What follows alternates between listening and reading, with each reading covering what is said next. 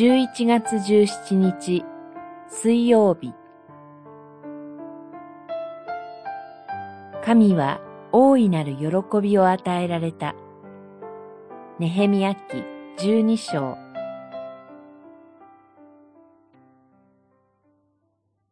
その日、人々は大いなる生贄をほふり、喜び祝った。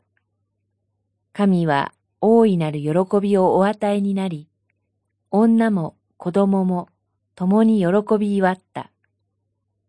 エルサレムの喜びの声は遠くまで響いた。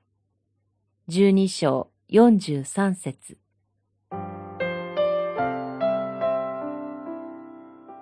城壁が完成し、封建するにあたって、人々はレビ人を求めました。彼らを通して神の恵みに感謝するためです。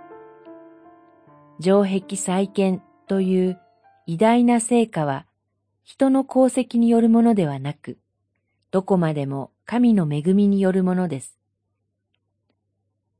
そのことが城壁を封建するにあたり、祭司とレビ人が民と城壁を清めたことに現れています。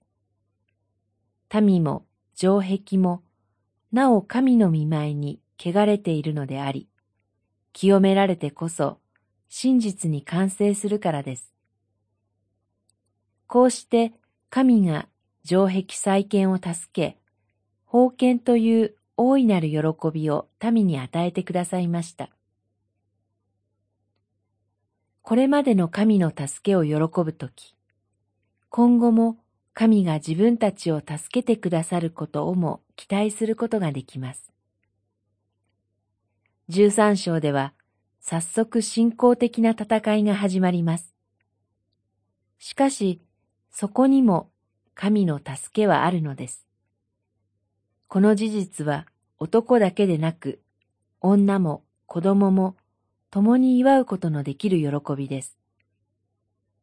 この喜びはエルサレムにとどまらず、遠くまで響いていきます。この賛美と喜びは、教会で毎週神に捧げられています。